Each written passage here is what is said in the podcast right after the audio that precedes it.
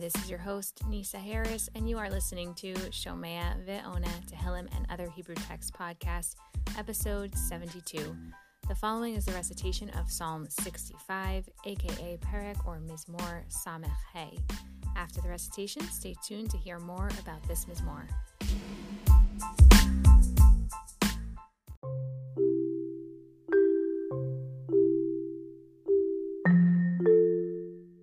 Psalm 65 Lamnatseach Mizmor LeDavid Shir Lecha Dumia Tehila Elohim Bitzion Ulecha Yeshulam Neder Shomea Tfila Adecha Kol Basar Yavou Divrei עוונות גברו מני. פשענו אתה תכפרם. אשרי תבחר ותקרב, ישכון חצרך. נשבעה בטוב ביתך. Kedosh Heichalecha Noraot Betzedek Ta'anenu Elohe Elohei Yish'enu. Mivtach Kol Katzvei Eretz. V'yam Rechokim. Mechin Harim Bekocho נעזר בגבורה. משביח שעון ימים, שעון גליהם, והמון לאומים. ויראו יושבי קצוות מאותותיך מוצאי בוקר. Va'erev Tarnin. Pakadata Haaretz. Vatishokekeha Rabat. Tishrena. Peleg Elohim. Malay Mayim. Tachin Diganam. Ki Chen Tchineha Tilameha Rave Nachet Gedudeha. Bir Vivim. Timogena. Simcha Tevarech. Itarta Shnat Tovatecha Umagalecha Yirafun Dashen Yirafu Neot Midbar. Vigil Gvaot Tach Gorna Lavshu Charim Hatzon Ve'amakim Ya'atfu Var. Yitro'au Af Yashiru Psalm 65 has the word shir, or song, in the first sentence, as well as the last, indicating that this serves as a positive, upbeat recognition of something such as rain after a long drought, and the narrator is singing to Hashem. However, it is important to note that Rav Yaakov Emden describes how this psalm was instituted to be said originally on public fast days as a supplication, begging for rain when there were droughts. In terms of background, Ibn Ezra says that this psalm may have been produced while David was bringing the Aron to Jerusalem. Radak takes the approach that being in exile is like a spiritual drought, and this would be singing about the end of that when coming home to Israel. In terms of where and when we see this psalm being said, this psalm is one of the 10 Mizmorim added to Psuke de Zimra during morning prayers in the Sephardi tradition. Some also add this Mizmor on Sukkot because that is when we start praying for the rain of the year. Also to note, Pasuk Gimel is read towards the beginning of the Slichot prayer, and Pasuk Hey is said the first time a little boy is brought into the room at a bris focusing on the first time that a child enters close in the house of Hashem. There is a focus theme on how Hashem is the only address for prayer, and there is intricate description of the beautiful ways Hashem is involved in and runs the world. And finally, the psalm closes with thanking Hashem for the rain in general and in this specific year. There is seemingly this overall message that when we are able to look at the bounty that Hashem provided us through appropriate irrigation, etc., we can appreciate that He runs the world. I want to delve into this aspect of the rain because if I look at it a certain way, or if looked at a certain way, it can negatively seem like Hashem is taking rain hostage in order to get us to praise Him or do His every bidding, etc which is not just a bold statement, but a very unhealthy way of perceiving a relationship at all, let alone with God. So, how do we better understand that people relate to God through the use of rain? The second pasuk describes God as Elohim B'Tzion, God of Zion. When we refer to the God of Zion, we are referring to the God that is integrally a part of the success or failure of the growth of the crops and irrigation in the land.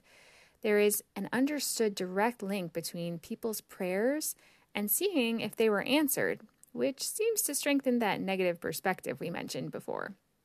In that same pasuk, it says, Lecha dumia tehillah, which could mean yearning for you is your praise or waiting for you is your praise, or like we saw that word similarly in Psalm 62, silence is your praise.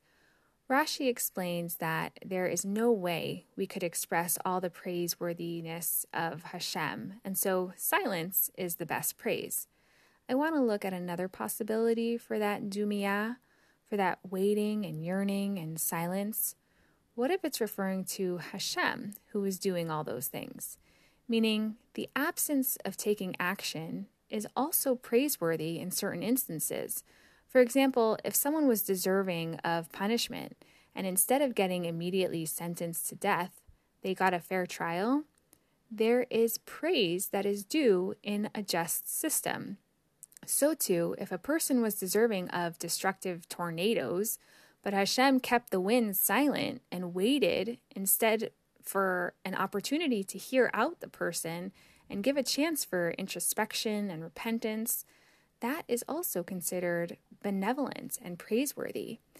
Okay, but still, why are we at the whims of God, anyways? That we need to stay within certain laws and boundaries.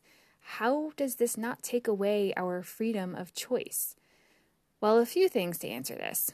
First is what type of relationship do you see God and man having? Is it that of partners, of spouses, of parent and child, of master and Hebrew slave? Yes, to all of them at different times. But ultimately, if you accept that God is God, you accept that He is all knowing and has a leg up on us, to say the least, no matter how else you relate to him.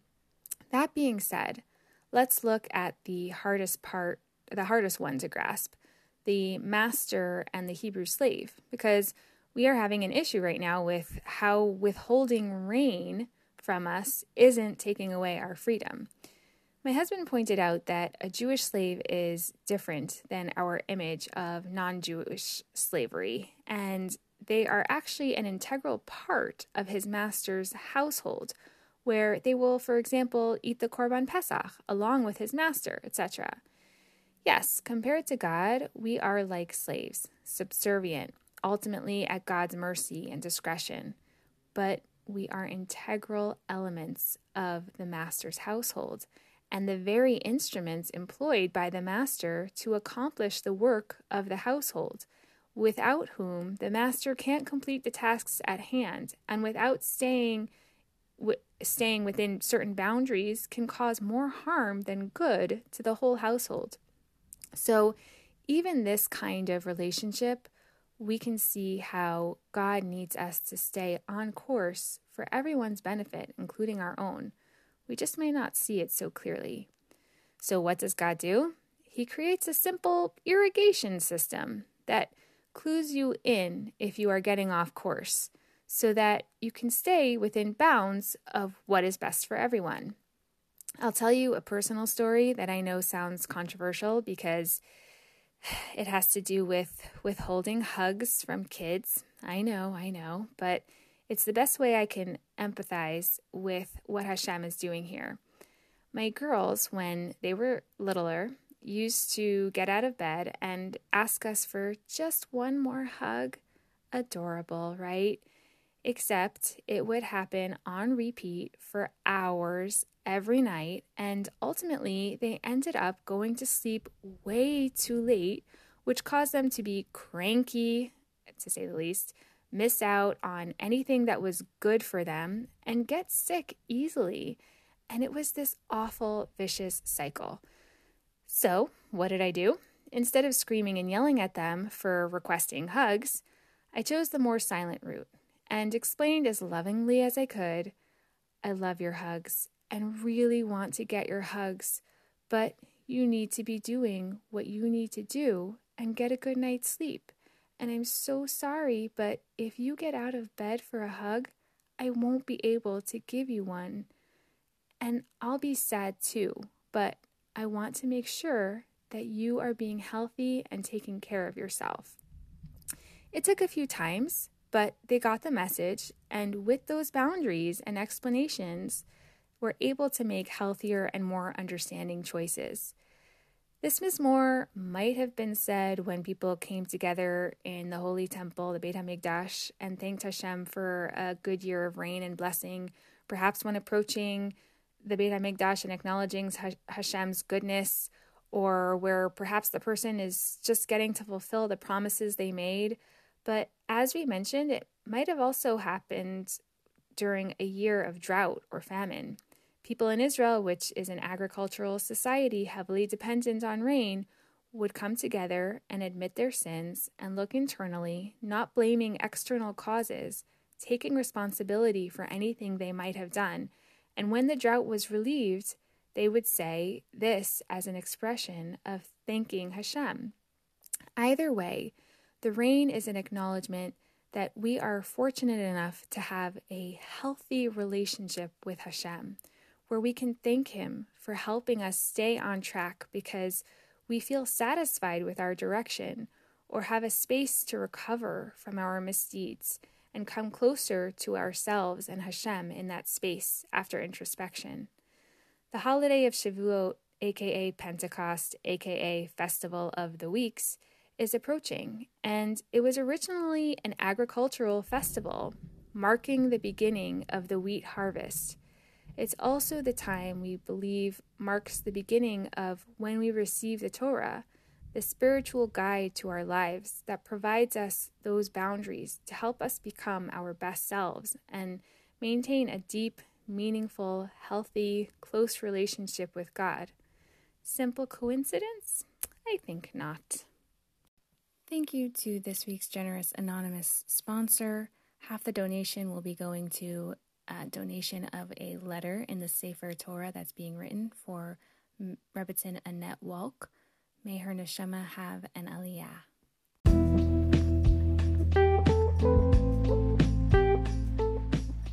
May we be able to appreciate the safe space we have been given and recognize the difference between boundaries that are helpful or hurtful that were placed on us by others or even ourselves. May we be able to develop into our best potential selves and grow close and meaningful relationships because of said boundaries. The learning and recitation for this episode is Lole Nishmat John Wartendijk, who passed away this week, as well as in the merit of a refuah shalima for Sarah Liat Bat Leah and peace of mind for her family.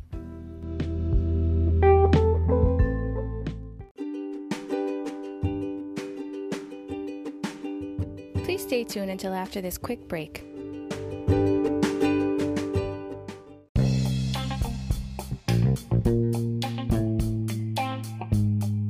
If there is an episode that you would like to sponsor, or if you have any questions, please email me at nursenisa1, N U R S E N I S A, the number one, at gmail.com. Also, don't forget to join the Facebook group to be aware of upcoming episodes. Please subscribe and share. Thank you for joining.